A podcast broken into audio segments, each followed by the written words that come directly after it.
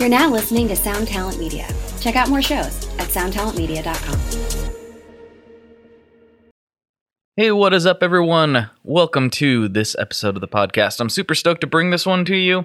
Today, my guest is Corey Wong from Vulfpeck and the Wong Notes and a whole bunch of other stuff. He was a great guy to talk to. We talk about the music industry and all kinds of different things on this episode. Um, it's really just kind of an all over the place one. It was a lot of fun, though. I think you're really going to enjoy it. He's an infectious dude, and if you've never heard his music, go fix that, please. Listen to this episode and then go fix that. I think you'll, you'll be very glad you did. A couple little business things to wrap up, and we'll get into the episode. So, first of all, I'm almost to release my record. I'm really excited about it. Uh, I'm doing it under the name American Cyclops. You can follow on Instagram for weird clips, weird imagery, and other things associated with uh, this audio visual project, I'm calling it. Um, I'm really, really pumped.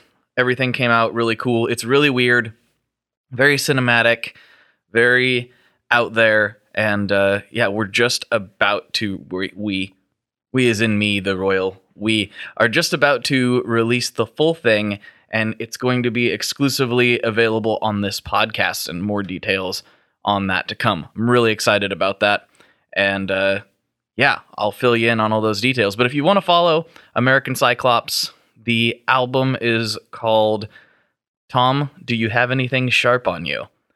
So yeah, that'll become a little more apparent what that means when you listen to it. I'm really, really pumped. So hopefully you guys you guys like weird music, hopefully you like this too.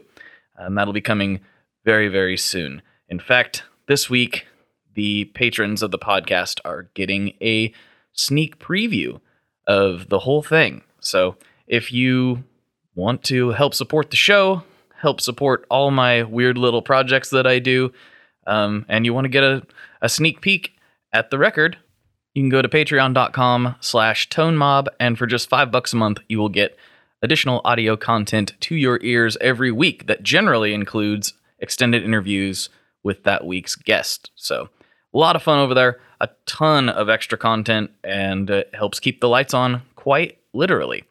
Additionally, if you'd like to support the show through your gear buying habits, you can do so by shopping at tonemob.com slash sweetwater. You don't have to buy the recommended items I have that pop up when you go to that link, but you can shop through that link, and anything you do buy, doesn't matter what it is, a percentage of that comes back and helps support the show. And they have been an amazing partner and very generous and really incredible to work with. So if you could go to tonemob.com slash sweetwater for your new gear buying needs, that would be amazing. But they don't carry everything, and the fine folks at Reverb have also supported the show.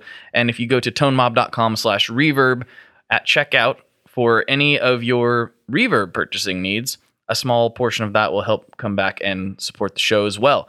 So thank you very much for everyone that has done that, and uh, it really, really helps out a lot. So anyway, let's get into this episode with Corey. This thing's awesome. Let's go.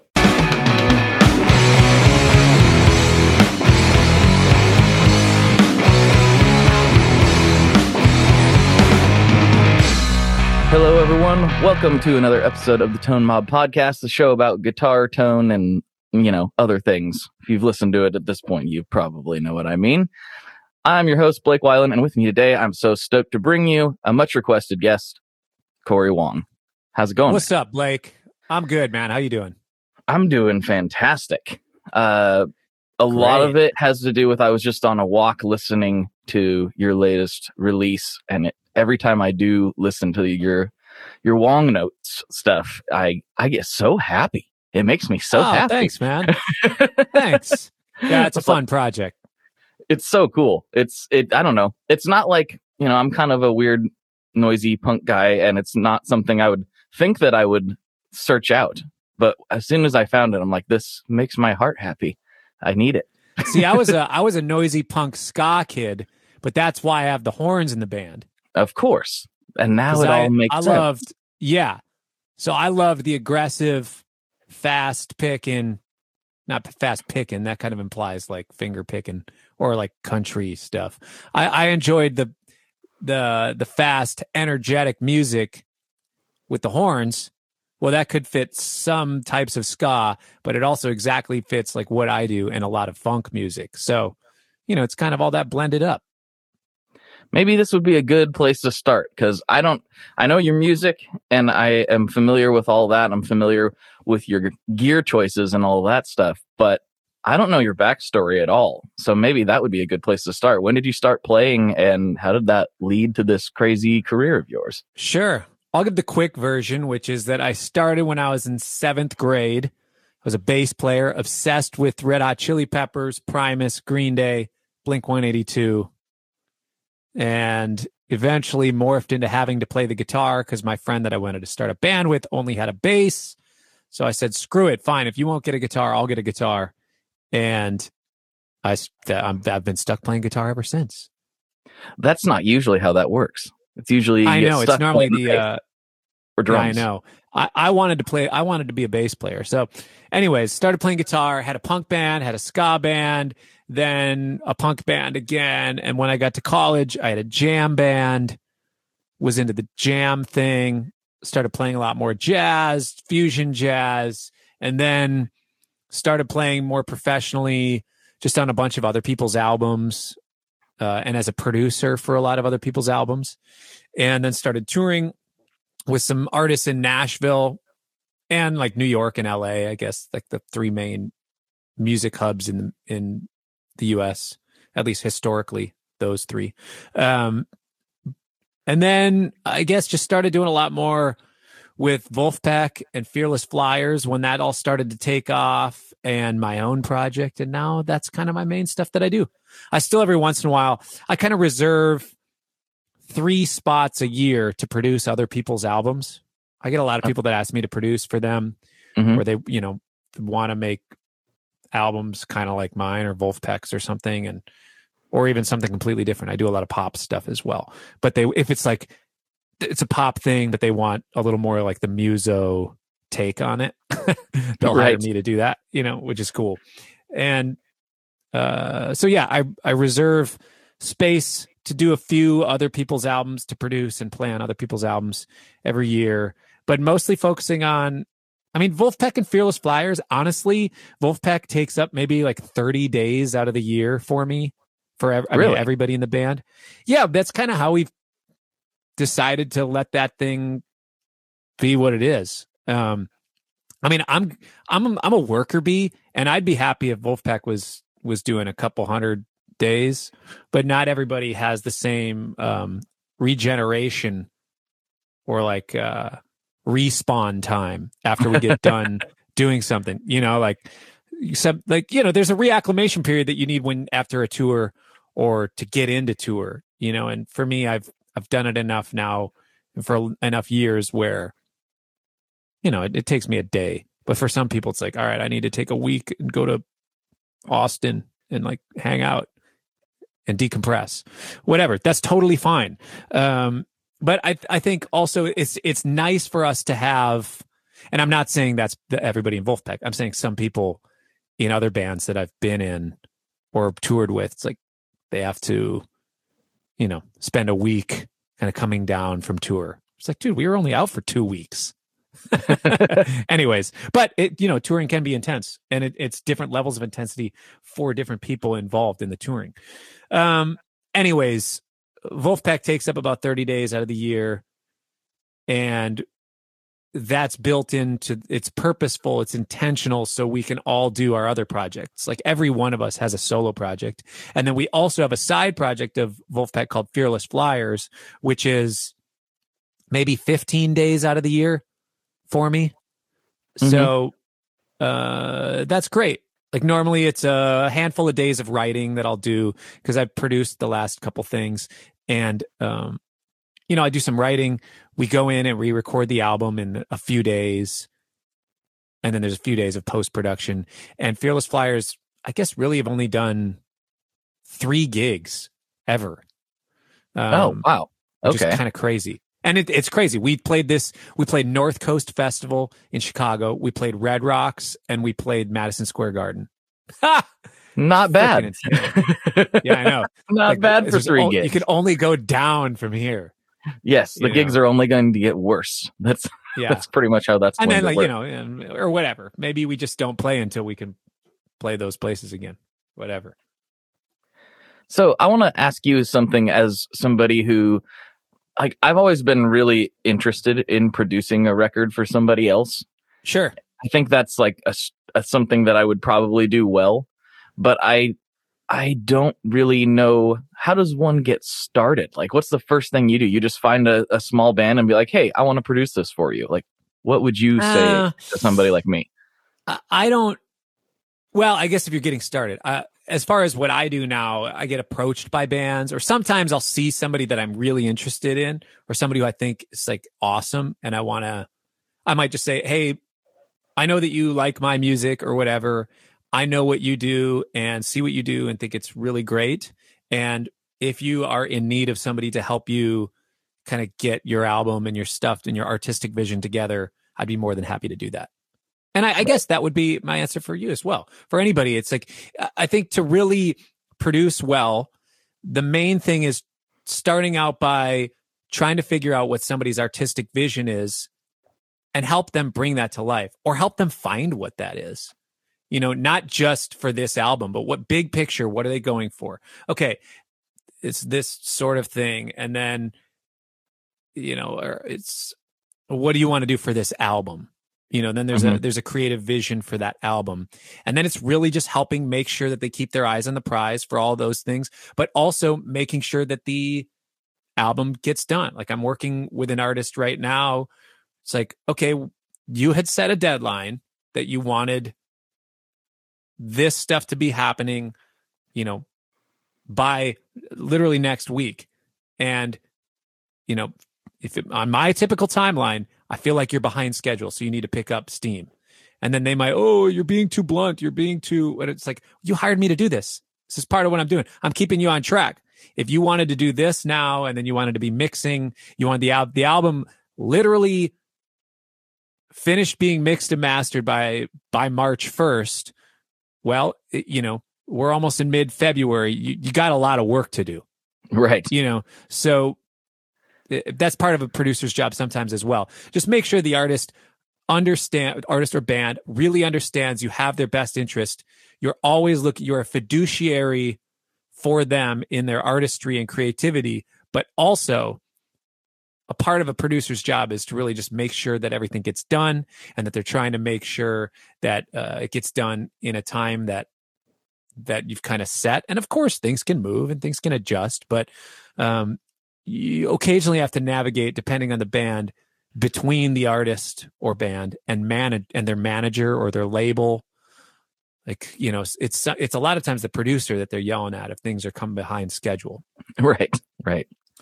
It's Uh, kind of weird that you went for that specific example uh, on that specific timeline because I have a text chat that goes along with this podcast. And I told everybody on this text chat that I was going to have my EP done by February 28th. And mm, I'm, and I'm very likely not going to, but I have the music done. It's just as it's evolved, it's turned into a little bit more ambitious of a project. And, Yeah. uh, and so, you know, there is that adjustment there. So I'm not, I'm not bummed because that, that short timeline did push me to get it done. Like mhm. I have the music. Okay, cool. I've got the music and the weirdo horror movie vibes all set and ready to go. But uh, along the way, there's been some ideas I've I really want to flesh out. And so I'm probably not going to be done with that, everybody. This is the public announcement of that, but uh, it's going to be I- close. Yeah and that's okay. I think sometimes you you chase something down you set your goals you set your timelines and then things adjust and and that's fine. And some people work on tighter timelines some people work on loose like i don't know how some of these bands were allowed to take well i don't know. I guess i do because there was a lot more money and there was a lot more at stake and there was just so much bigger budgets. But like spending 3 years in the studio making an album. Now, Right. that's different than taking 3 years to put it between your albums. That's that's totally fine, I think. Now, I- you know, it, there's uh the famous Daniel Ek recent controversy of him saying you're not allowed to take more than a year, you know, in the new business, whatever, to to to make your albums, whatever. I don't I'm I'm not getting into that. But some bands that were literally just renting out a studio for two freaking years right. and they're in the studio every day for two years. It's like, dude, what, what were you? What were you what doing? Were, what were you, what was going on? Like, how, how did you not, how, how did you not finish the album? Two years? You were how did studio. you not get 13 albums done? totally. That's, that's to me what's like, who was in charge of the time management?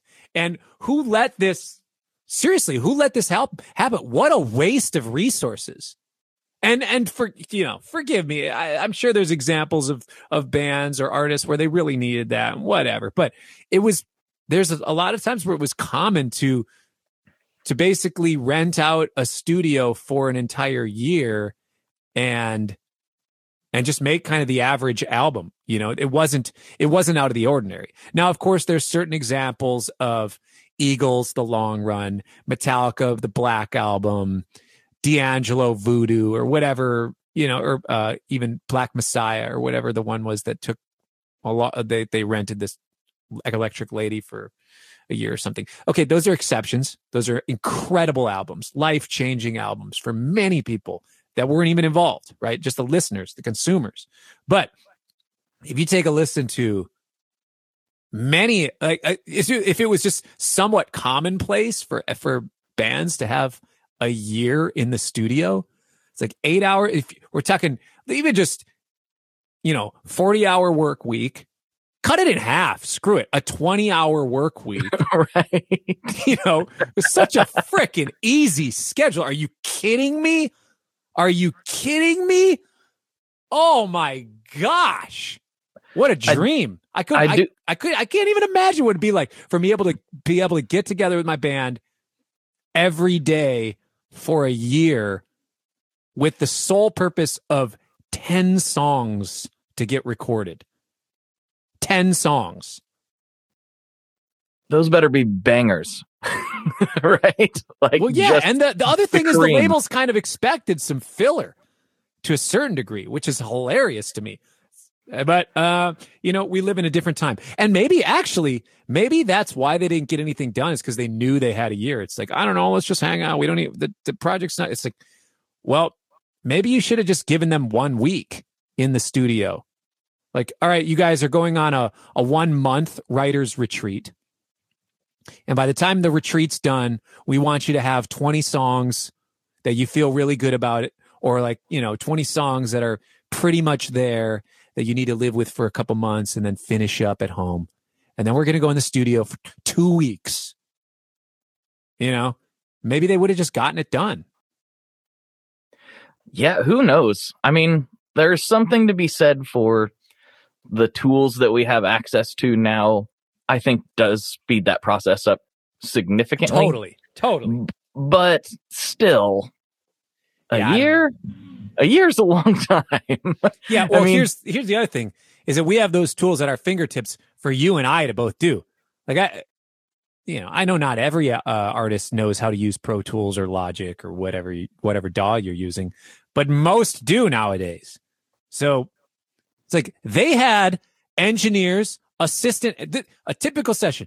Okay, I, this still baffles me. Some of these sessions that I'll go into now, there's like en- main engineer, assistant engineer, kind of extra couple people hanging out. There's a studio runner. It's not like they had to, uh, you know, you could be like, oh, well, we have Uber Eats now. It's like, no, no, no. They had two people in the studio that would just go get them whatever they wanted at any time. Hey, I'm hungry. Can we go? Can you go pick us up some In-N-Out? Or hey, can you go pick us up some I don't know what was what was around in the 70s. Chinese something. Yeah, yeah, yeah okay. Yeah, I'm I'm feeling some Thai food. It's like, wow, there's not a Thai restaurant within 40 miles, so it's going to take. It's like, oh yeah, well we got a runner. They'll go get it. What do you want? Here's the menu. You know, there was runners that would just go get them whatever they wanted, and the producer and all these extra people around. So I do understand we do have different tools at our disposal now, but bad stabs, you know, of people I don't know. Maybe I'm maybe I have this completely wrong. I would love to be wrong. And you know what else I'd love? is I'd love to to have been born maybe 30 years earlier where somebody actually gave me like an insane budget and a year and a half to make an album. I don't know what I would make. I don't know that my albums would be any better. Yeah, you know, I think at some point you kind of just do what you do. Totally. And the Yeah. timeline does it really change that much? I'm sure it does in some cases because you change as a person over a year, I would hope. But uh, I don't know. I don't know that the quality of the material would be all that objectively better. I, I don't think that it would be. Yeah, you know what? Actually, now that I think about it, David Byrne talks about this in his book. He talks about those days and what it is more in, well, what nowadays, what he's referring to whenever that book was published, maybe 10 years ago or something. But uh, he talks about that. I think that exact sentiment that you're saying. You know, it's another thing too that I just think about. I've gotten so lucky to be able to do this kind of stuff and be in this industry instead of what I was doing before. But I Yeah. think back to, you know, my buddies and I wanted to record a record and we really, really wanted to record a record, but we all had regular, you know, blue collar day jobs. And so we had to, I had to, I personally had to put my vacation in a year in advance. And so we Sure. wanted to get a record done just because we wanted to do it. It was something we wanted to do as a, as a group. Yep. And so we scheduled a year in advance.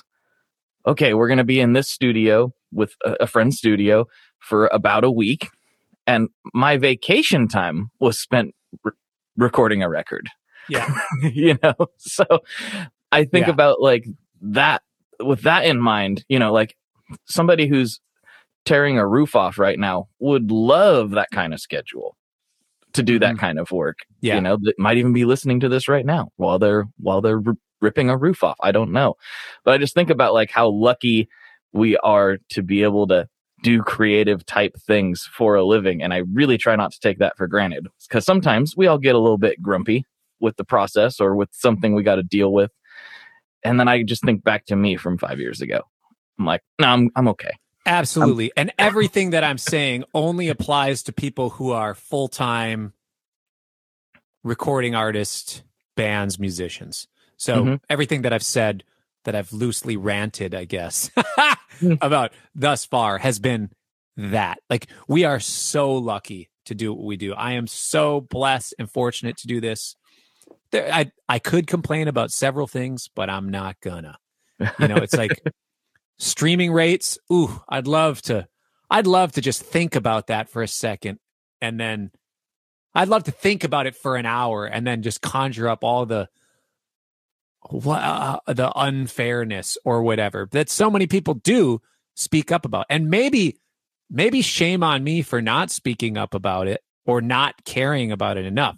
Like, but also at the same time, like I didn't grow up in the era where we were selling CDs hmm and tons of records. Like, I don't know that anything I ever do will be a platinum record. I don't, I don't think, I don't think I'll ever do that. I don't even think I'll ever get a gold record. I looked into like, you know, just all the albums that I've been a part of with Vulfpeck, Fearless Flyers, and my own music. And it's like all those together, every album together probably wouldn't even make up a gold record, considering today's standards. I think it's I don't remember what it is. Maybe it's um 1500 plays equals one purchase or something. Is that how it works Yeah, let me look it up. Hold on just a second. Let's, let's i'm curious now Let's get this straight. Streaming to sale uh conversion for RIAA gold. the suspense builds Okay. 1500 yeah yep i was exactly right 1500 streams equals one 1500 purchase 1500 streams equals one purchase for as far as the RIAA goes. yes Okay, gotcha. so i guess what is that that's uh 1.5 would that be 1.5 billion streams in order to go platinum that sounds right. That math checks out. I think I'm not pulling up a calculator, so I'm not sure. That's a lot of freaking streams. That's a lot of streams. And like, it isn't it a stream has to be a minimum of thirty or sixty seconds. I know on on Yeah. podcast with Spotify it's Yeah, sixty it's- seconds, but it's it's 30 seconds equals a stream. Now, if you, t- I mean, whatever. So now I guess we're into this this part of the industry. Let's now, do it. Now we are we, we are kind of ranting. So uh, I bought hundreds of CDs as a kid, definitely, me too. and I can't think of many of them that I listened to 1500 times. No, because I was always searching for the next thing and buying more CDs. Yeah, so it's like I maybe have listened to Weezer's Blue album 1500 times, um, the first Foo Fighters album, Blood Sugar Sex Magik, um, maybe Blink 182 Enema of the State, um, Sublime self titled. I'm just trying to think of like when I was when I was a teenager, the the albums that the CDs that were in my car that just like were always playing. I think there was a year in in middle school for me where System of a Down Toxicity did not leave my Walkman, so that probably Oh, got yeah. well over fifteen hundred plays. Yeah. So it's like that's one sale. I don't know. Like I, I don't know that any of the album many like 95% of the albums I've bought, I haven't listened to 1500 times. So maybe that's just what needs to change on that. And then it's like, you know, about a million stream a million streams you maybe make three grand or something like that. I don't I don't remember exactly what it is. And then if your digital distributor takes a cut, if your label takes a cut, if you're on a label, I'm independent, so it doesn't apply to me. But um and I use DistroKid for distribution. They take literally zero percent. It's kind of dope. So this is a perfect thing to talk about right now because this has been a subject uh, in the text chat with the listeners Okay. like quite often is this thing specifically and distrokid is who i'm going to end up using as well but i have you've been in the music industry uh, quite a bit deeper and heavier than i have Sure. now i've developed this theory and mostly surrounding this podcast but i did this by myself i didn't have anybody helping me along other than guests sharing it when it came out that's the most Sure. help I got in the exposure category. And, you know, I've been able, it's not the biggest podcast in the world, but it is a significant source of how I pay my bills. Yeah. And it's really important One to me. I- pause though. One pause Oh, though would be One pause. of course your supporters and people around you your your your support system as a person and the port, support system in your community on the internet has helped in a lot of ways too like anybody but i, I get what you're saying as far as like tangible uh getting you without- Yeah. Without them, I would be nothing. yeah yeah Without- exactly exactly Exactly. Without all those people. So Just- I'm not yeah, yeah. discounting that. I'm, I'm actually just going to say like, I've been able to make this a thing Mhm. that people do enjoy and do listen to. Now it's not music and it's produced in a significantly different way and sure and all that, but it is still a audio file that you go stream on the internet. yeah And it, with Spotify, you kind of do the same thing. yeah And so I've I've long held this idea in my head that I'm like, why why if you put in it's hard. I'm not saying that it's easy. It's a lot of work. But do you really need a label these days? Do you really need that kind of support structure when you can just do it yourself and own everything? I think owning everything is so crucial. Do you really need all that stuff anymore? What do you think? Well, there is a spectrum of label involvement, and I'll I'll just talk about some different experiences that I've seen and uh, who I think benefits from those things. So, to answer your question that you asked, simply, it depends on the person. Some people need a label because they're not cut out for the indie entrepreneur thing, and that's totally fine. Some artists are brilliant and they carry all of their bandwidth in that part of their brain. They choose not to put any bandwidth in other parts. And that's totally fine. That's okay. Some artists need to live in that space and not go to the business side. For me, I'm kind of wired in both. Uh, sometimes to a fault. Like the uh, like like I'll show up to certain things and it's like, oh, Corey, the artist is here. It's like, oh no no no no, business Corey is here. No no no, this is business Corey. uh, this is a business meeting, so it's it's business, Corey. you know, Right. where I kind of have to, I have to, uh, I have to watch myself on that because I flip it in my brain, but the person might think that like, oh, you know, the artist wanted to come here and just kind of see what's happening. It's like, no, no, no. I'm I'm actually going to like lead the negotiation of this deal, and Right. Uh, uh, from our side, you know, whatever. And I do have managers, and they're wonderful. They are amazing at what they do, but we do it together. It's not just like, oh yeah, you guys handle everything and tell me what I need to do. Certain artists need a manager or even just a personal assistant to get through all their scheduling, all their whatever, and that's totally fine. That's great. Same thing with on the label side, certain artists are able to understand and weigh the options, run the cost benefit analysis for themselves and see, okay, here's the thing, here's kind of my release strategy, here's what I'm going to do leading up to the release, here's going to what I'm going to do when the release happens and then after the release how I'm going to keep pointing people back to it.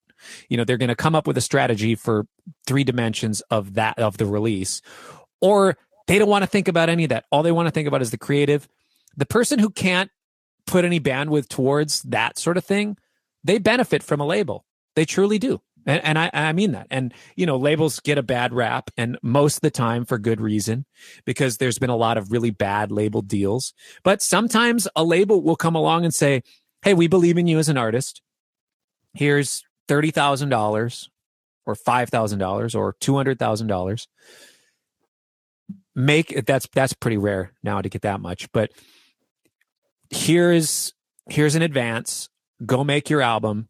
And we're gonna when the album comes out uh we're gonna recoup our $200000 and then after that you know you'll make 30% or 10% or 50% of net income after that you know.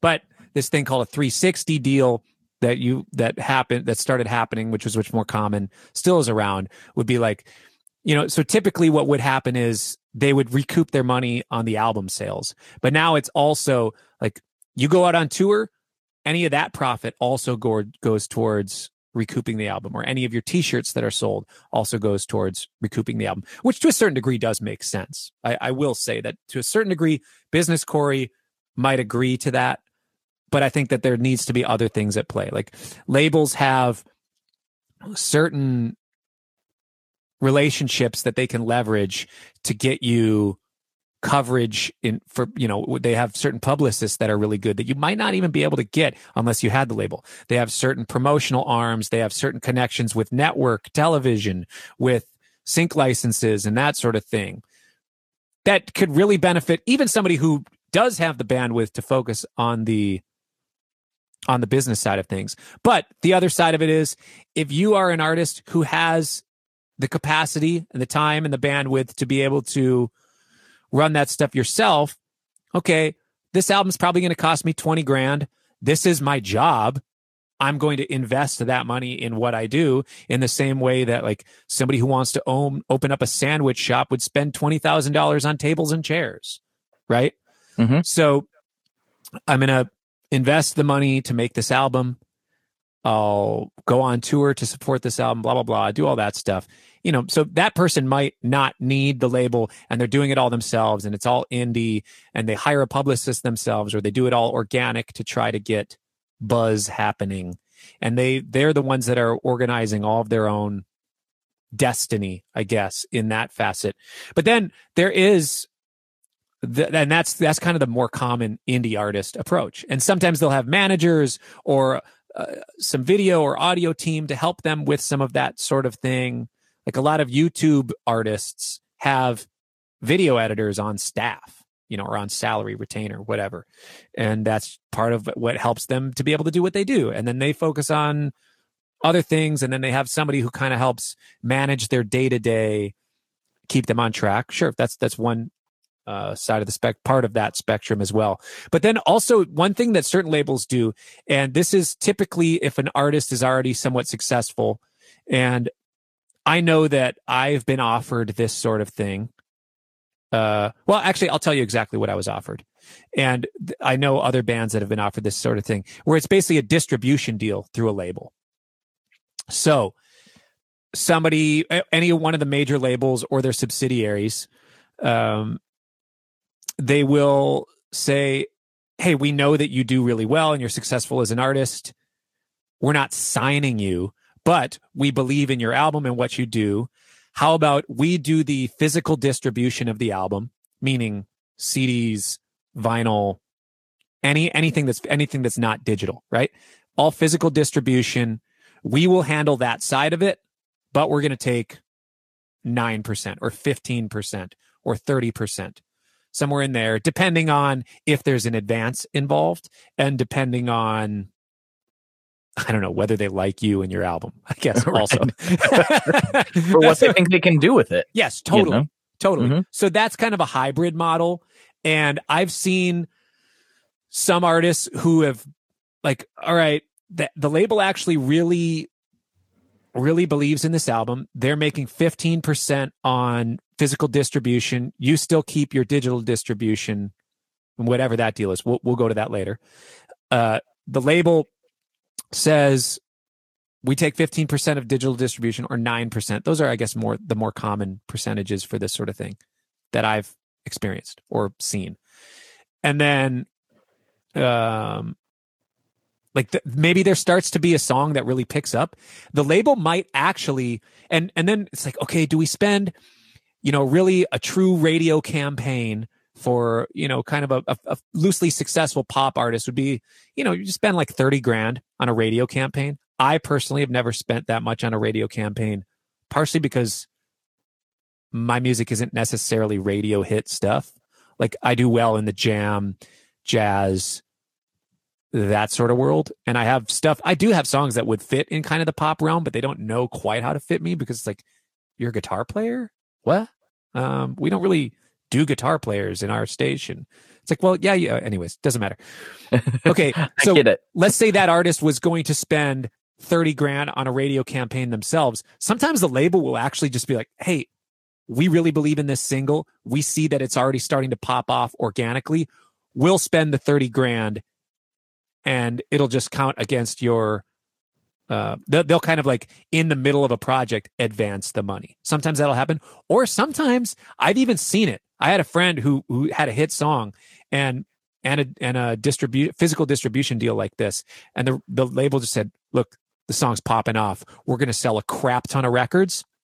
We're going to make way more than our fifteen percent if we spend this, you know, 20 or 50 grand or whatever it was on this publicity and radio campaign. So they just fronted the money and just like they knew that it was a good enough investment that would that would more than pay for itself on their percentage alone. So that sometimes happens. That's pretty rare, but the in between is the distribution deal. And I've seen that a lot with major labels and the subsidiaries from major labels where they'll they'll give a somewhat successful artist a deal. So that way like for me, I've I figure, okay, what am I going to do about vinyl? I'm uh, I've done it a few different ways. I've hired a plant to make the albums and I've shipped them out of my house. I've hired a plant to make them and then I hire somebody else to do the fulfillment. Right now, I'm in the middle of a vinyl campaign on Qrates or crates where they just handle it all. You go to their website, you pre-order the album, they make the album and they ship it out. They handle all the stuff. They're wonderful. They're really great. Um, some people don't see. Okay, this is the funny thing. Some fans don't like crates because their albums show up damaged. Where it's like, whoa, whoa, whoa. It's not like they damaged them while they were shipped. It's like it was in the shipping process, right? you know, I've never had one of their albums show up damaged, so that's why I, I use them.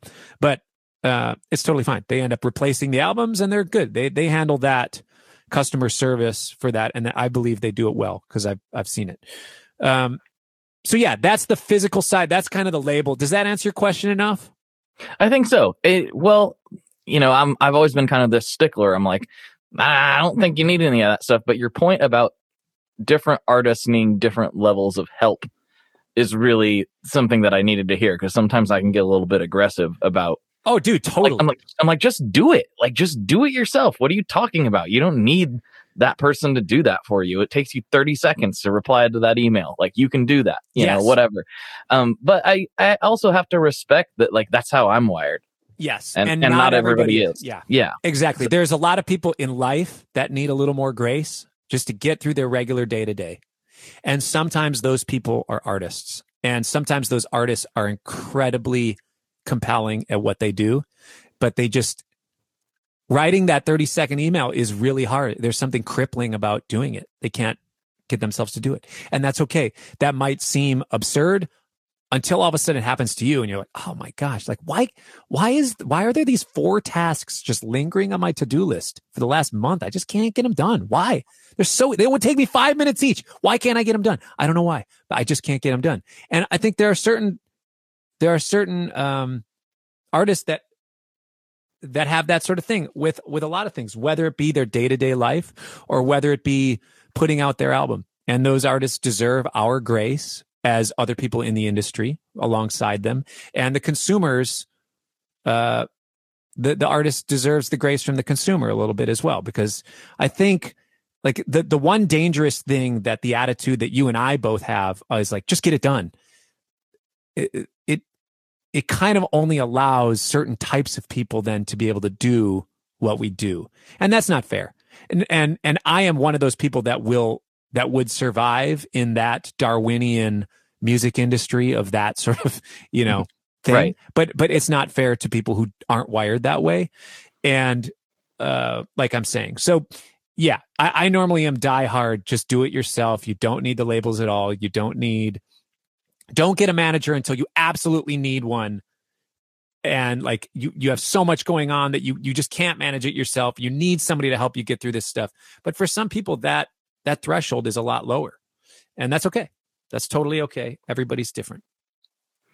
Yeah yeah. I i need to i need to settle down sometimes. I'm glad you brought that perspective because i definitely am like i'm like i run like 10 different social media accounts. I i'm on the phone all day. I do the blog I, like if i can do it why can't you? And it's like well not everybody can do that. Yeah. Like don't don't stop pretending that you are the same as everybody else. And guess what? There are a lot of talented super talented artists who are well most people are way more talented than me. So like you know because you're good at grinding doesn't mean that you're going to produce the best record.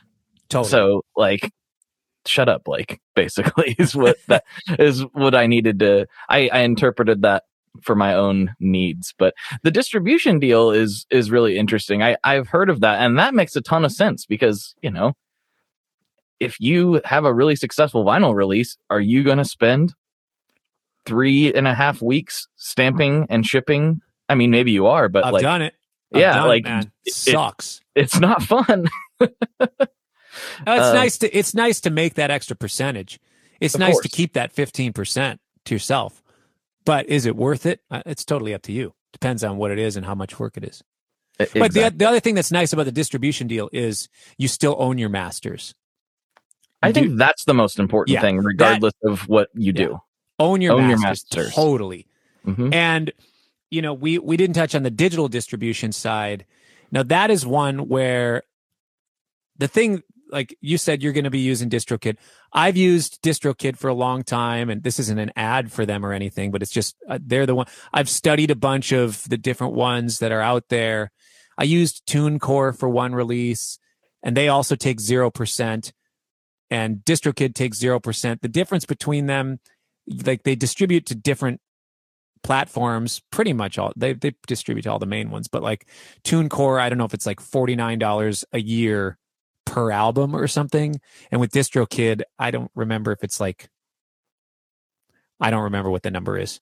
20 to $100 per year per artist. So as many Cory Wong albums as I want to put out it still costs me the same amount every year. And DistroKid just they take 0% uh, CD Baby, I think, still takes 9%, and it's like a $50 upload fee per album. There's some that cost zero to upload to and cost zero to be a part of, but they take 15% of all streaming income. Like, I think Soundrop and uh, I don't remember. Some of those other uh, digital distribution big box ones, they don't charge you anything, but they take more of a percentage. So if you're only going to get a thousand streams per year, that one is better for you. If you know you're going to, like, you know, for me, a a good portion, like I can cover, like a, a good percentage of my income is from streaming. Now, fortunately, crazy, amazing. Because of that, it makes more sense for me to do something that takes zero percent that costs me like a hundred bucks or whatever it is, um, to to distribute. Now, if you're with a label, they might have a distribution deal with somebody and the label is going to take 30% of all digital royalties, which are already pretty small, pitties, as my friend Jack likes to call them.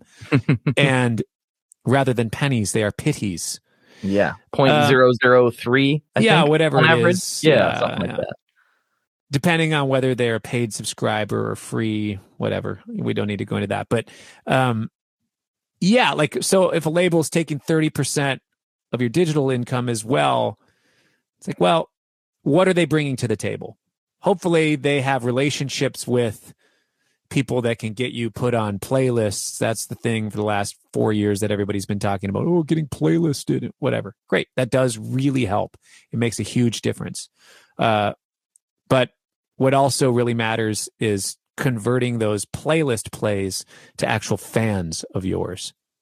You know, like I have a friend who, uh, kind of a tangent, but but applies to this principle. I have a, a really close friend who makes a bunch of different types of music, but the main thing is ambient music. And his album was probably making him, I don't know, 12 $15 a month or something on streaming. Right. And all of a sudden he got put on the Spotify sleep playlist, right?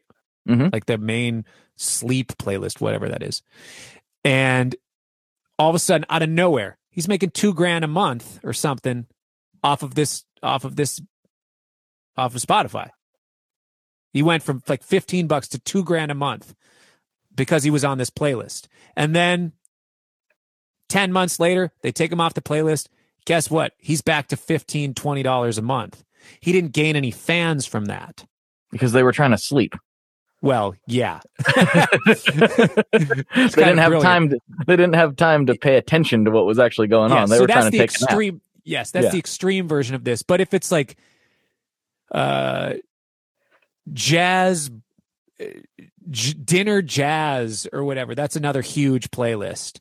Where it's like are people just going for the vibe? They might find out who you are, but more than likely on a playlist like that, you're going to get those plays and they don't necessarily care who the specific artist is. That's Right. it's not true for everybody. It's a complete generalization. In, in many ways unfair, but it, it's it's mostly true for some of those types of playlists. So those playlists might generate tons of revenue for you, which is a good thing. But are you actually converting fans? That's part of the riddle that you need to solve. And can you have both of those simultaneously? Absolutely. Playlists are not a bad thing at all, but it is not the end all game because a label might support you and get you on playlists for four years. And then when they drop you in four years, you have no more fans than you initially did. Yeah, that's not what you want. Yeah. No. Well, this has been very relevant to my interests, so thank you for that. But we should probably get into uh, maybe some of these listener questions before we are completely out of time. Let's do it. Uh, all right, here we go. And this one I've been very curious about because I don't know this story, but Jim Burns told me to ask him about playing with Gene Simmons. Ha! Gene is dope. Gene's a funny cat. So I show up to this thing. There's this event. Dude, I'm telling you, this is the craziest gig that I've ever well, it's in the top three craziest gigs I've ever done.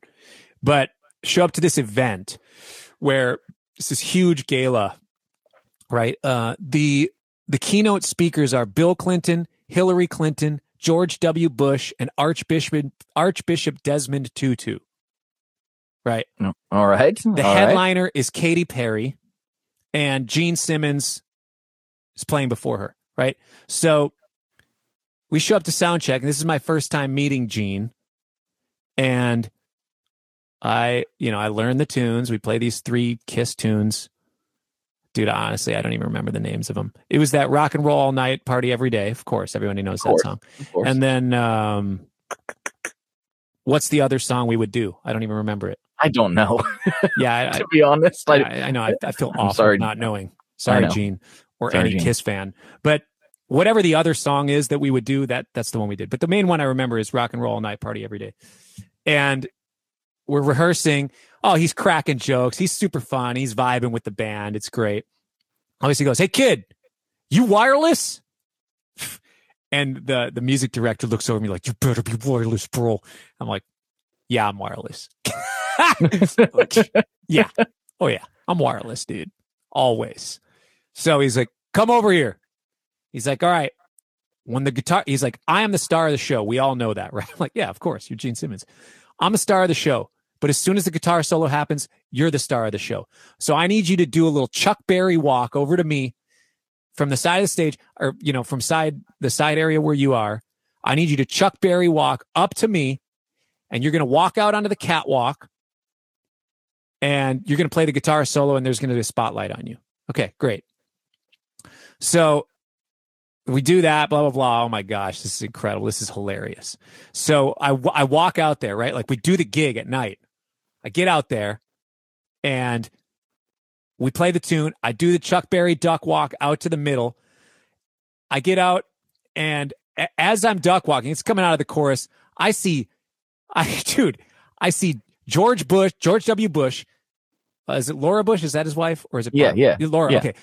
G.W. and Laura, Hillary and Bill Clinton. They're sitting next to each other. They're they're hanging out. They're they're like they're very friendly. You know, I think a lot of people think these politicians from opposite sides. I mean, many of them obviously they disagree on a lot of things, but they're hanging out, laughing, having a great time. I'm watching them eat dinner. Right. Okay, it's George and Laura Bush, Katy Perry and her handler, Bill Clinton and Hillary Clinton, uh, Archbishop Desmond Tutu, Lou Ferrigno, the Hulk, what? and Cheech Marin at the head table. Oh no, no, no, no, no. Sorry, I'm missing one person. Pri- uh, Prime Minister, who is Tony Blair. What? Tony Blair is there. Okay. And and like his secret service or whatever they're called there. The- and and then there's like the the kind of like row behind them is some some secret service watching over this whole table because you got two ex presidents, you got Tony Blair, and you know Lou Ferrigno is just there also just chilling, right? And you got Cheech. Oh my gosh, this was this was hilarious. So I'm walking to, out to the catwalk, and the head table. I see that because it's this it's a gala where they're raising millions of dollars uh, for this uh, the Starkey Hearing Foundation. Incredible event they host every year. I've played at it several times. Anyways, I'm walking out. I'm duck walking out, and I see this head table, and I see Bill Clinton and George W. Bush. Wanna rock and roll you know, like dancing, singing along. And then I get out to the thing, and I start playing my guitar solo, and Hillary Clinton's raising her, yeah, you know, like everybody's yelling, having a good time. Katy Perry's down there screaming, you know. Cheech is like, hey, man, you know, and then I hear from behind me, lean into me. I'm playing the guitar solo, lean into me. I kind of turn around. I'm like, what? What? Gene Simmons is standing behind me going, lean into me, lean into me. so I trust fall back into Gene Simmons and I'm leaning. My back is against his stomach and he puts his sunglasses on my eyes in the middle of this guitar solo while I'm leaning back and Gene Simmons is holding me up, throwing up the rock and roll horns. And in that moment, I was thinking to myself, there's no way that this is real. There's no way that this is real. Like, what is happening right now? And then the end of the guitar solo, Gene pushes me up, grabs his sunglasses off my face, puts them back on his, and kind of boots me back to my position in the stage. I'm just like, oh my gosh. What? And, and on my way back, I see Frankie Muniz screaming, yelling. I see like a bunch of like all these, there was a ton of these celebrities, uh, athletes. It was insane, dude. I can't even wrap my mind around that story. That is incredible. and that's the kind of crap that's like, man, I, I couldn't make that story up. How how did Right. that happen? And then I look back and I look over at the music director. he looks at me, he's, like, he's kind of shaking his head, laughing, putting his head down, like, oh, what are we into? Like, h- h- how? uh, this isn't like the first time that some sort of weird incident like this has happened. You know, it's like there's so many just funny, weird stories you get into, and like weird situations like this. It, it's incredible. It's what what a wild ride life is sometimes. I mean, that you'd almost like look back on that sometimes and be like, "Was that a fever dream? What was that real?" Is, Dude, I know. I get hit in the head and I just made all that up? Like, Dude, what's going on? That's amazing. That's I'm so glad he told me to ask you about that. that yeah, is, I'm, I'm glad I had like ten of my friends there to to see it and like laugh and uh to to make sure that it it really did happen. That's amazing. Oh man, I have so many questions, but we're we're getting a little bit short on time. So that's all right. Rifle them off. Rifle them off. Here we Let's go. Ha, Mikey, I can. I'm sorry, Mikey. I your last name is very Italian, so I'm going to butcher it. Mikey Famiglietti. I, I, I, we've talked a million times on the internet, but I still don't know how to sure. pronounce your last name. How does he think his neural plugin stacks against ups or stacks up to his analog setup?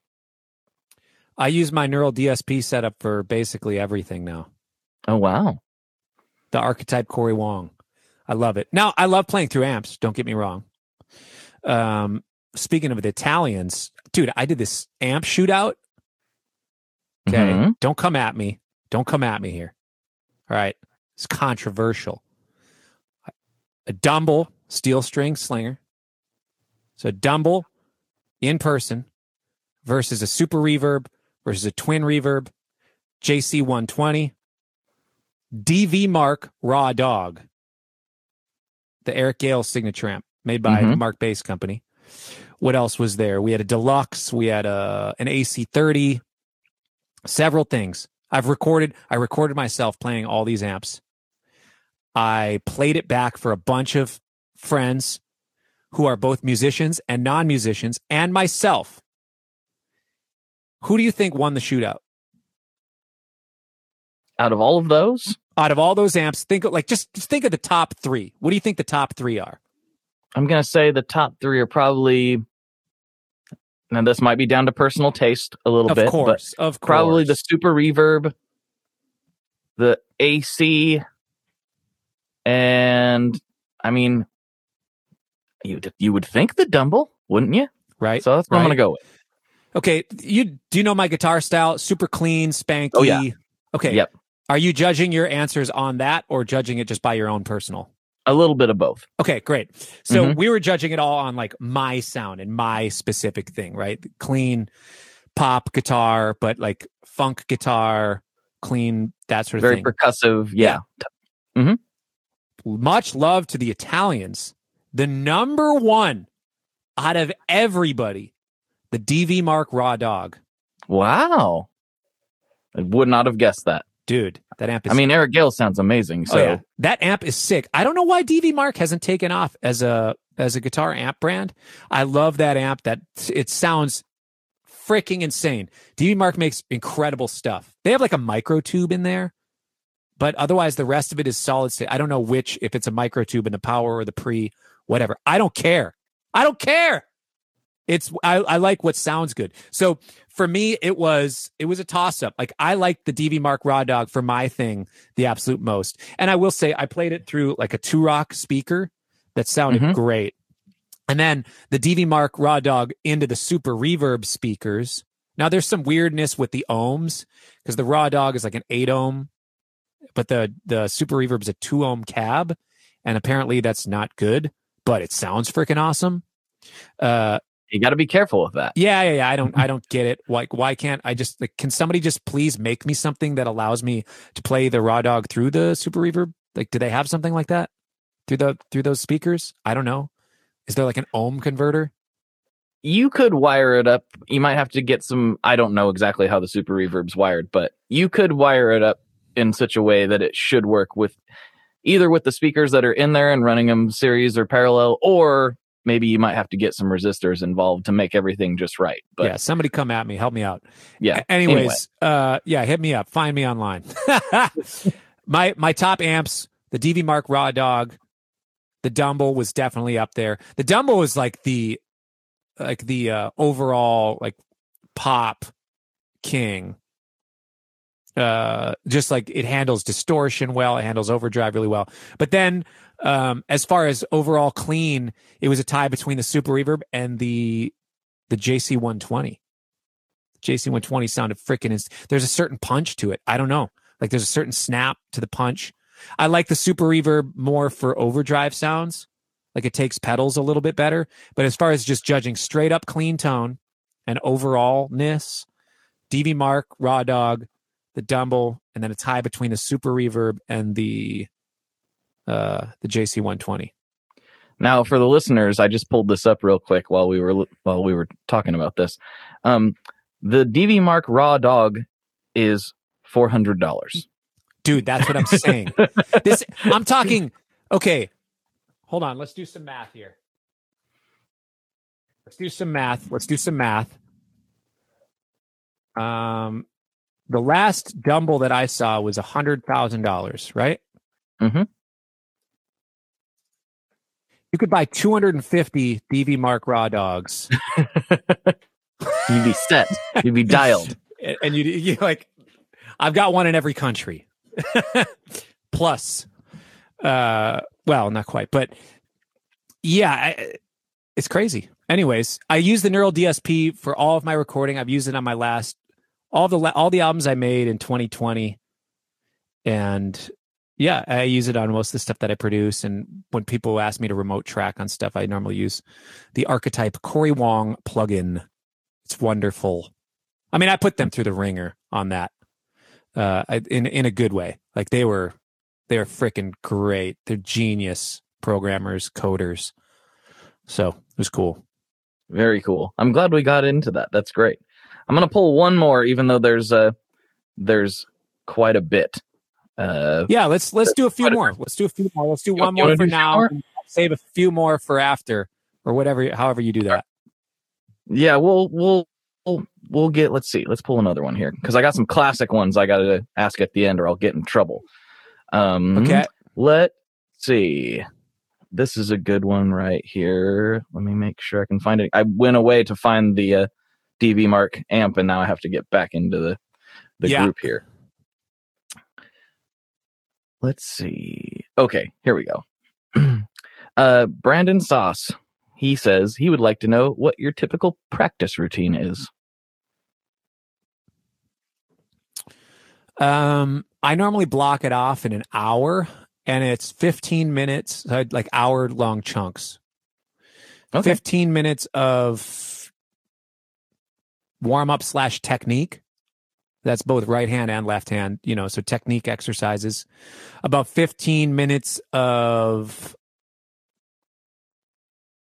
kind of like uh, concept for like whether it be arpeggios and chords, or arpeggios and scales, that sort of thing. Sometimes I'll I'll, I'll kind of double down on the technique stuff, and it's like, okay, what I'm going to do is I'm going to practice these triad pairs, playing C major and B flat major triad pairs up and down, switching off, and blah blah blah, this and that.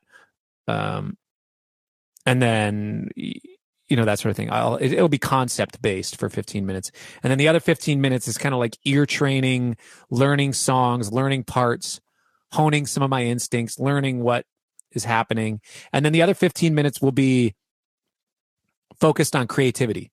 I, I schedule practice time I to turn on the switch of creativity. So uh, I practice just being able to get in the get in the zone right away of something creative, um, and then of course that that honestly doesn't feel like quite enough time for any of those. So sometimes, you know, I just double the length and it's a two hour practice session. Or sometimes, you know, if that's like a typical, just like, all right, I'm going to sit down and practice daily sort of thing. But then it's also, it depends. Like I don't have a regular practice routine anymore. A lot of times it's preparing for whatever's coming up next. Okay, I have this sort of session coming up. I'm going to kind of practice things that I think I might run into at that session. Or if they sent music ahead of time, learning the music, coming up with some ideas for it. Or if somebody's hired me like, "Hey, last minute we need a guitar player." Our guitar player I've had this happen before where hey, our guitar player broke their arm we need you to come like we need somebody to come out and fill in the last four dates um can you get on the plane tomorrow Oh, wow. So Yeah. I'll, I'll learn somebody's 60 minute set in a day and do whatever I need to do to make that happen. But I, there's ways to practice that. And some of that is built into just learning, learning more songs fast and only giving yourself like in the session world, sometimes I'll listen through a demo, like they'll, they'll play the demo one time down. It's like, all right, let's go create some iconic parts that are going to live forever with great tone, great time, great feel, and are really creatively energizing to my artistic vision. Okay. okay, Well, go no now. pressure. Yeah, yeah, Yeah. yeah, exactly. So I think if you if you force yourself to practice that sort of thing, you actually can you can get good at it just by practicing it.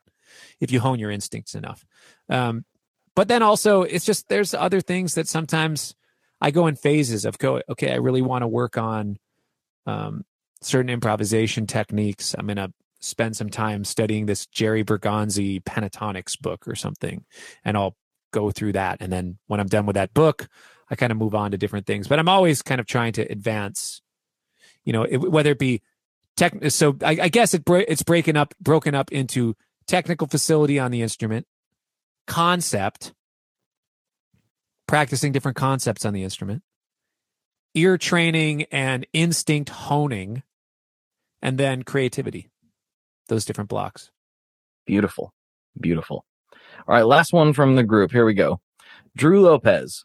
Uh, in his opinion, what is overhyped advice for players and what isn't stressed enough? What is not stress enough? Rhythm, playing in time, playing with good feel. Um, and then I guess to be a little more nuanced in there, when you release your notes. So many people focus Mm. on, oh yeah, I played in time. I, like it's funky because I was playing in time. Oh yeah, it sounds good because look, I'm like, you know, we were in time and I hit all the notes at the right spot. It's like, yeah, but you didn't release them. There was no breath in there. It didn't feel like it it had any bump to it. You know, so uh, the releases of notes is a huge thing. Most people, that's a general one. People focus on the attacks, they don't focus on the releases. The other one is hmm. everybody wants to just be a killer lead player. When I was in college, a lot of my classmates, all they would practice is lead guitar. Like, how many bands do you play in where that's all that you do is lead guitar?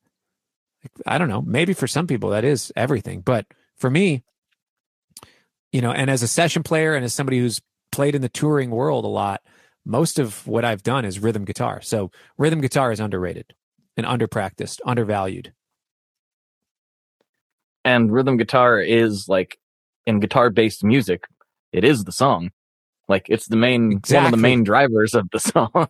so, Yeah, you know, exactly. I mean, it, it all goes together, obviously, but it's a, Mhm. usually a pretty big, big portion of the backbone. So that's that's good. So you're saying lead overhyped, rhythm underhyped, basically. yeah. Would that be a short attacks of notes Mhm. attacks of notes hyped the proper amount because you got to get your you got to be tight you got to be in time but releases of notes are another thing that's just underhyped Got it. Got it. Okay, we're into the the final couple questions of the podcast. Let's get into this. But before we do that, this is your time to shine. You've uh you've been a great guest. Really enjoyed your perspective on a lot of this stuff. But now you get to tell a few thousand people anything you want.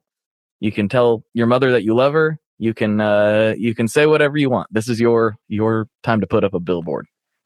well my mother won't listen to the podcast so that would you know it'd be like setting up a billboard in in, in calabasas but my mom lives in minneapolis. It's like eh, you know it's fun but she's not going to see it. Um i would say check me out on youtube and spotify and all that and follow and subscribe. People say that and it's like we get fatigued from hearing people like oh subscribe to my youtube channel or follow me on spotify. It's like but honestly it really does help out the artists. I don't know quite know what it does for the algorithm but it really does help. Um so you know i got a i got a full youtube series a new variety show i've been working on called cory and the wong notes. I'm really stoked about really excited about. And on spotify um yeah i have a new album with it. And you know now that we've talked about spotify and all that you could probably find out how much each one of my songs has been streamed and make the calculation of how much money I've made in the last year. and it'll probably cover my insurance policy for being an artist. no, that's a lie. That's a lie. Um, get my my. I'm just giving advice to people. Find out what you're really good at and try to emphasize that. And if you don't have the bandwidth to do something, it's okay to ask for help. I'll use my spotlight right. to say that. I like it. I like it. I'm going to add one to you because you have a podcast yourself, and I some do. people may not know that. So it's called Wong Notes Podcast. It's very good. We've had Thanks. a few crossover guests, I think, at this point, but it was uh, cool. I've been cool. really enjoying it. I was just listening to the uh, Yvette Young episode because she's one of my favorite yeah. people and one of my favorite guests that I've had on, and one of my favorite guitar players. So I was like, well, that's an obvious must listen. So cool. That one for sure. Yeah, it was fun. She she was the one that I mentioned uh, w- when I said we've talked about sleep paralysis. That was her episode, her latest episode. Oh. Yeah. So. Wow. Cool. Yeah. Intense. Or not cool. Um, um, yeah. She has an interesting take on it. yeah. Yeah, but, she's uh, cool. Let's get, she, I like. She's got. She's she's an interesting person. I like her. She's great. I like her a lot. She's one of my favorites. Um, all right, let's uh let's wrap this thing up with the classic questions. Number one, what is your favorite boss pedal? Come at me, dude. The metal zone. All right, I like it. A man after my own heart. You just got to know how to use it. Metals. Well, I, I don't know. Like, um, I saw Prince using a bunch of Boss pedals when I was when I saw his pedal board, and um, yeah, there's one overdrive. There's a distortion that he is the Chief or like the what is it called? I don't know what Prince's distortion was. I, I think it's the o, OD o, uh, OD one. No, maybe the DS one. I love the I DS one. I'm a huge DS one fan. Maybe it was a DS one. He can pull that off so well. On this, I don't think it works as well with my Strat and like the because for me it all starts with the clean tone and then i have to find pedals that correspond with that really well. And it, it takes a very specific type of distortion in order to do that. Yeah you have a very um, specific sound. Very specific. So the favorite boss pedal i'm gonna stick with the metal zone man. All right. Metal zone i like still. it. Metal zone's like classic it. dude Okay, this is the final one, and this is the controversial one. This is the one that people get a little bit heated about. Oh wait, wait, wait, wait, wait, wait, wait, wait. Hold oh, on. Oh wait, you got Actually, more? I'm changing okay. my. I'm changing my Whoa, answer. Okay. Back when I was in college, I had the Boss um, ME50 multi effects. Oh, it was this blue thing. Okay. It had three. It had three pedals, and then it had a like a uh, it had three foot switch pedals, and then it had a. Uh, a, switchable like, like wah volume. It could it could whammy. There was a ring modulator effect on the ME50 that was dope. Now that I, I it, it was foot controlled. So um like it, I normally use the wah on it. You can engage it. It's normally a, a, volume pedal until you engage it, and then it can turn into whatever other things that the knob has. It's this blue multi effects thing honestly, I don't really love any of the other effects on it. Whatever, fine. But the ring modulator on that sounds really cool. And I've never been able to find another ring modulator like that. And maybe it's because it's all foot controlled the way that they have it. But I, it also doesn't sound to me like a traditional ring modulator. Anyways, that's my favorite thing Boss has done. We'll move on. Okay. All right. Cool. All right. Final question. What is your favorite kind of pizza? Brand or toppings? The whole, we got to get as detailed as you are willing to get. There brand. are two, two brands, two two places that I absolutely love. Okay. One is hometown Punch Pizza, incredible Napoli style pizza. Now, just their buffalo mozzarella uh, with peppers and mushrooms. Now, I don't really eat a lot of meat, Right? You know, I don't I don't really I mean I'm like, you know, whatever. I don't I'm somewhat lactose intolerant. It was really bad for years and now it's a little bit better. So I don't have a lot of dairy and I don't really eat meat much. But punch pizza, the buffalo mozzarella with with peppers, red peppers, and mushrooms is a go-to, and sometimes the sausage. Mm-hmm. Now, there's a place in Atlanta called Antico Pizza. Antico Pizza has this incredible pizza called the Diavola. That's like, uh, well, you can look it up. Uh, th- like these cats brought in these ovens from Italy. They brought in all this stuff from Italy to set up shop. Now they also have a sister restaurant called Desano's in Nashville. I've heard of Desano's. Honestly, and, and everybody's like, "Oh, Desano's is the exact same as Antico." Antico's better. I don't know. I think Antico's better. I'm certain Antico's better. And you know, it's just like a two hour or three hour drive. So I always wanted to tell my friends, like, "All right, next time we go on tour, I've told my my booking agent, let's book me Nashville to Atlanta back to back. I want to have Desano's and Antico back to back, night after night, so I can prove to my friends that Antico is better. I don't know why it's better. It's the same.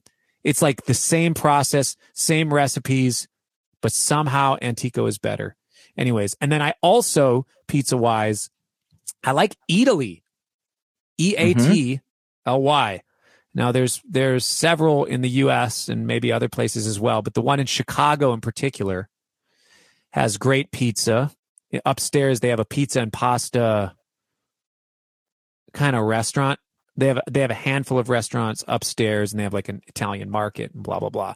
But um, I like I like their pizza, and then you know these are all places in the U.S. and I'm talking about Italian stuff, but Italy is my absolute favorite place to tour in the world.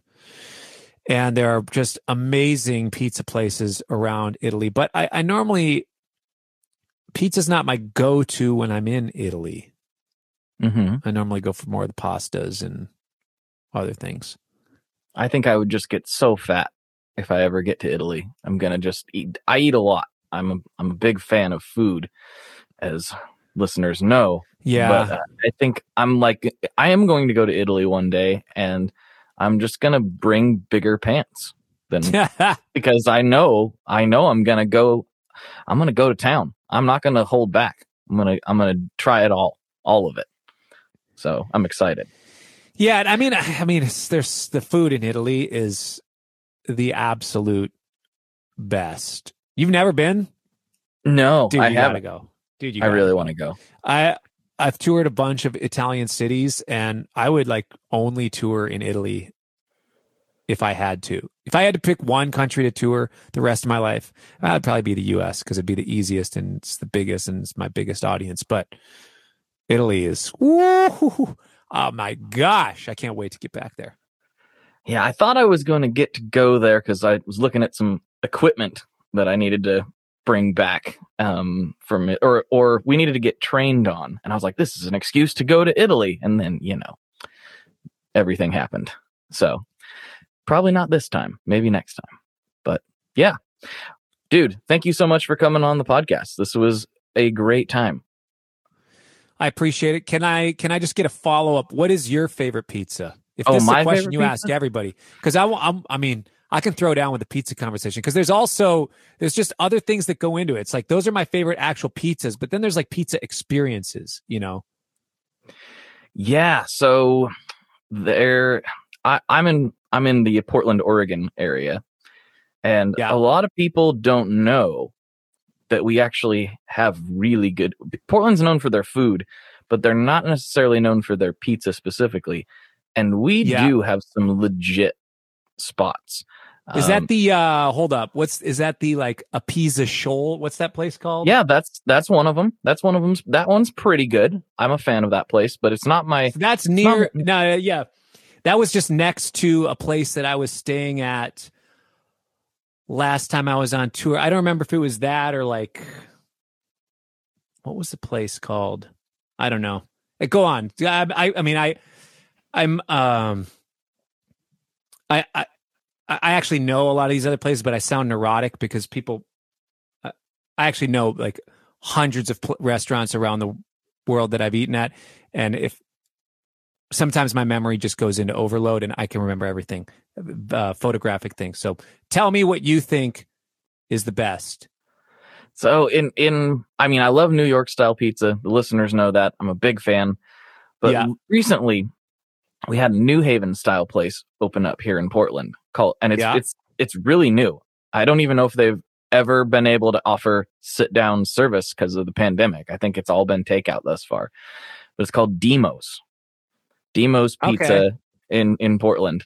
And they they oh man, the crust, they just they have it all. They have it all. It's it's very New Haven inspired. I've never been to New Haven, but it is a, a bucket list Yeah. item for me um, to eat at Frank Pepe's and some of the other places. But this place, Dimo's, is oh man. I mean, I drive I, I drive forty minutes to get it and then bring it home, and it would be Oh. better if I could sit down and eat it fresh for sure. Um, but one day I'll be able to. But even still, it's still worth the 40 minute trip to go get it because I'm just outside of Portland, so I got to travel in to get it and then take it home. But it's uh, it's incredible. It's it's so good. I'm well, I'm probably gonna get some this week actually. That sounds very very delicious right now. okay, so what's let's let's just go New York style pizza. New York itself, Mhm. you know, I have I have good memories with Joe's, kind of I, classic. I love Joe's. Love Joe's. Lombardi's, uh, Bleecker Street for several reasons. Just you know, like not always just the best pizza in some But of these vibe. places, but but the vibe and just like memories, like you know, having a great night in Greenwich Village and and you know that sort of thing. Grimaldi's is my favorite Okay, that yeah, I've had in that I've had in New York City. Although you know I've only been to New York City twice, so I haven't had every pizza in New York City. But Grimaldi's is my Yeah. my number one for now. yeah. I really like Grimaldi's. Okay, now let's go Chicago, where typically people talk corporate Giordano's, Lou Mal's, Geno's East. I, I- you know, I, I there. What's that? Bartoli's or whatever. The uh there's this other spot that we went to. I can't comment I- I- on do do Chicago. Do I've never do been. do okay. yeah. Do you mess with comment. Chicago? Do you mess with deep dish at all? So I I I am of the opinion that Chicago style, and I will when I go there. I'm going to get down with some deep dish. Don't don't get me wrong. Okay. but I'm I'm of the opinion that a Chicago deep dish is kind of like how a calzone isn't pizza. yeah. You know, Yeah. like- yeah. it's pizza ish. It's a pizza cousin, but it's not pizza. I think Yeah. I think that's how I feel about the Chicago style pizza. It's like it's it's a pizza related item that looks very tasty to me, but I would hesitate to say that if I'm craving a slice of pizza, that's what I'm going for. Yeah. Yeah. Yeah. Yeah. Totally. So I've had some Chicago style deep dish in Portland. Um, I'm sure it's not quite the same thing. And and and while it was good, none of it like just stuck in my memory. Yeah. Um. So That's- what that's would that. be? Okay, so yeah, you don't. I'm trying to think of where else. Yeah. Okay, so you you don't really mess with Chicago. That's fine. That's. I wanna go to I- I'm, I'm with you. I'm with you. I, I New York style is still.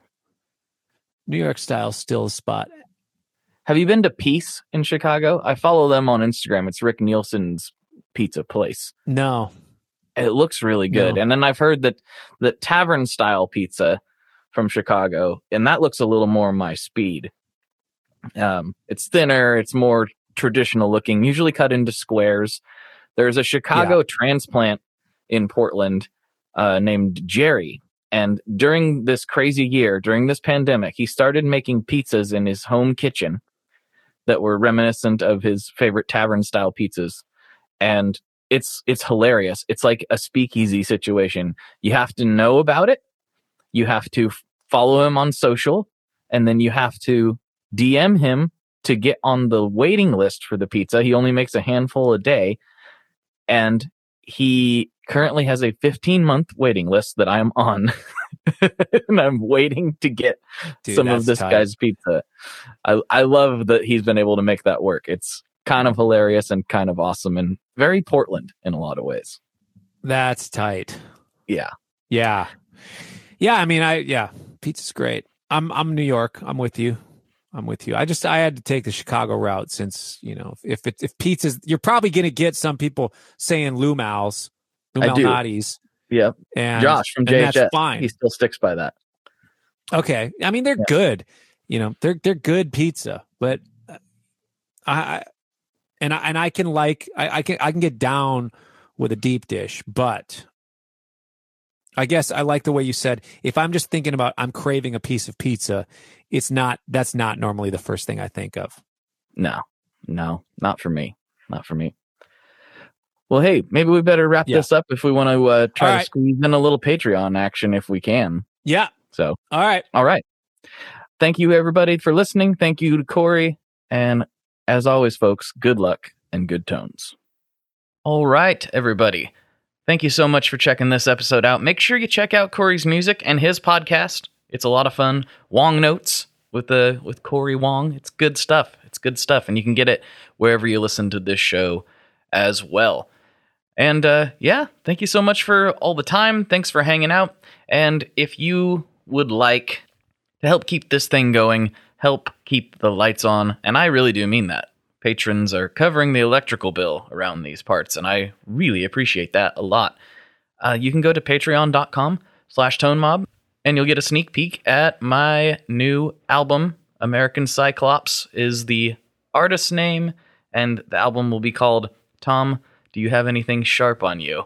And this week, that is the bonus that the patrons are getting. They're getting an early peek at that, and I'm really, really, really excited to hear what everyone has to say. But yeah, thank you so much for tuning in. Tell your friends, tell your family, tell anybody that you can think of about the show. That's what keeps this thing going. And uh, yeah, I'll talk to you next week. Bye bye. One last thing before we totally sign off here. I just want to remind you that if you do any shopping at Stringjoy, that's Stringjoy guitar strings made in Nashville, that will help me out as well. As I've said for years, I'm heavily involved in that company, and I really do think they're making the best products on the market. So if you would like to try custom strings, go to tonemob.com slash stringjoy and check them out today. I seriously, seriously, seriously love what the team down there is doing. I help them out with all kinds of things, and by you supporting them, you are also supporting me as well. And hey, you need some strings, so why not get some custom strings just for your guitar and playing style? Again, the link for that is tonemob.com slash stringjoy, and that will take you right to their website, and you can do all your shopping through there, and that will help everyone involved out. So thank you very much. Talk to you next time. We are brought to you by the wonderful folks at Gun Street Wiring Shop. Yes, Gun Street Wiring Shop. I've talked about them before. I used to say based out of Bend, Oregon, but guess what? Sean moved to my neck of the woods. Sean's in Portland. Sean is awesome and has helped me with a bunch of stuff lately. And if you have wiring needs for your guitar, he can help you too. If you want to get weird with it, he can get weird. If you just need to spruce things up a little bit, there's your guy. He takes all the guesswork out of doing your guitar wiring and he makes it simple, and his customer service is top notch. And I can't say enough good things about Gunstreet as a company. I really respect Sean and what he's all about, and the product is top notch. I've got three different guitars that now have Gunstreet harnesses in them, and I could not be happier. So go to gunstreetwiringshop.com and check them out.